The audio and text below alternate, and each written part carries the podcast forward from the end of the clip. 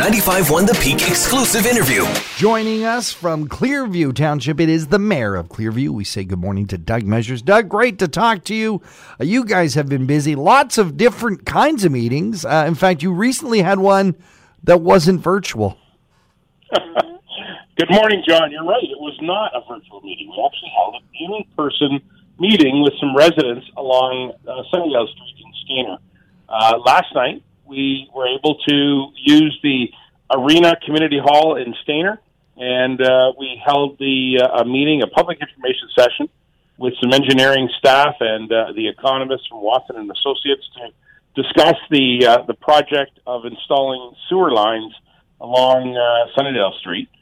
So council uh, has uh, has the, a report coming and pending that we will be reviewing whether or not we're going to uh, actually put sewer lines on that street, which uh, is in the settlement area of, of Stayner. So, yeah, it was uh, it was a good discussion. And by the way, it was really good to see everyone out again. I mean, we're you know we had a, I guess we had around forty five uh, residents uh, show up, and um, you know we used the big community hall. We had it well spaced out. People wore their masks, hand sanitizing.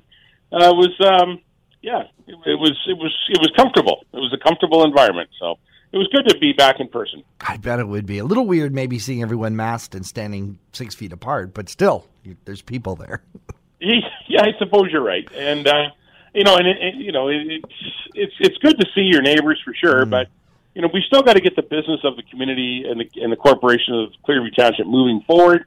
And so we took this opportunity because uh, this is the second meeting of the public information sessions that are being held for the for the residents. The first one was virtual, and uh, in that virtual meeting, there were a few people that, that just you know didn't like that format and asked if we could meet in person. So uh, the CAO and I had a conversation about it, and we discussed the, the space and looked at the regulations. Said, "Yeah, we can do this." So we we put that meeting together, and uh, it was it was good that uh, residents had their opportunity to speak in person and share their comments. So. Speaking of meetings, you also had a very uh, a special meeting come up to talk development charges. Uh, for those who don't know, explain how important development charges are to a municipality. yeah, development charges are very, very important as far as uh, you know creating the um, the financial uh, resources for the community to continue to to build the capital infrastructure into our community. So, for instance, um, uh, when you get a building permit for a, a development, uh, if you're taking a lot and you're going to be redeveloping it, a building permit, there are certainly part of the building permit are the actual fees for building inspection, uh, making sure that the engineering of the building inspection is correct, uh, you know, uh, survey work, all those type of things are included in that. But the additional fees are what we call development charges. Those charges are attached to the building permit fee. Those fees, uh, th- that money goes back into creating reserve accounts so that the municipality can pay for infrastructure in the future. So, fire halls, libraries, uh, you know, uh, recreational facilities like arenas and swimming pools, those type of things.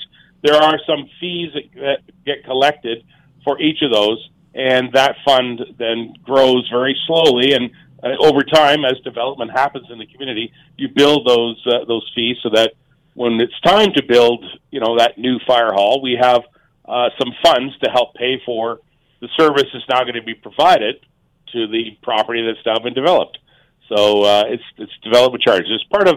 It's been actually it's been around for oh probably about thirty five years. It's just you know it has to be reviewed to make sure that it's actually paying the uh, the amount of money that's the the services that are required. Uh, it's it's collecting enough money to actually make it work.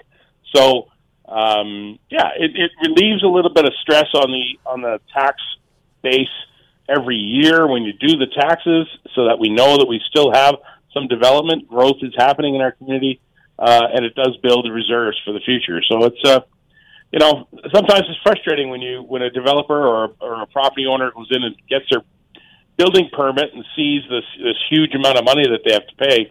Well, it's it, it actually invests in the community and invests in the services that your property is now going to be receiving. Particularly, you know, the fire department. That's uh, that's that's the most expensive one, I would suggest.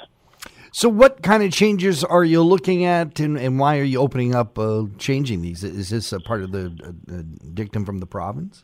Uh, well, yeah, there are there are several pieces of legislation that have changed from the province that uh, occasionally, uh, you know, programs change as far as uh, how much uh, percentage wise you can charge, or or how much you can actually collect, and what areas you can collect funds for. So uh, the province has made uh, well. There's been about uh, four different pieces of legislation that have passed in the last four years or so that that have all changed uh, small things, just small adjustments uh, to the development charges.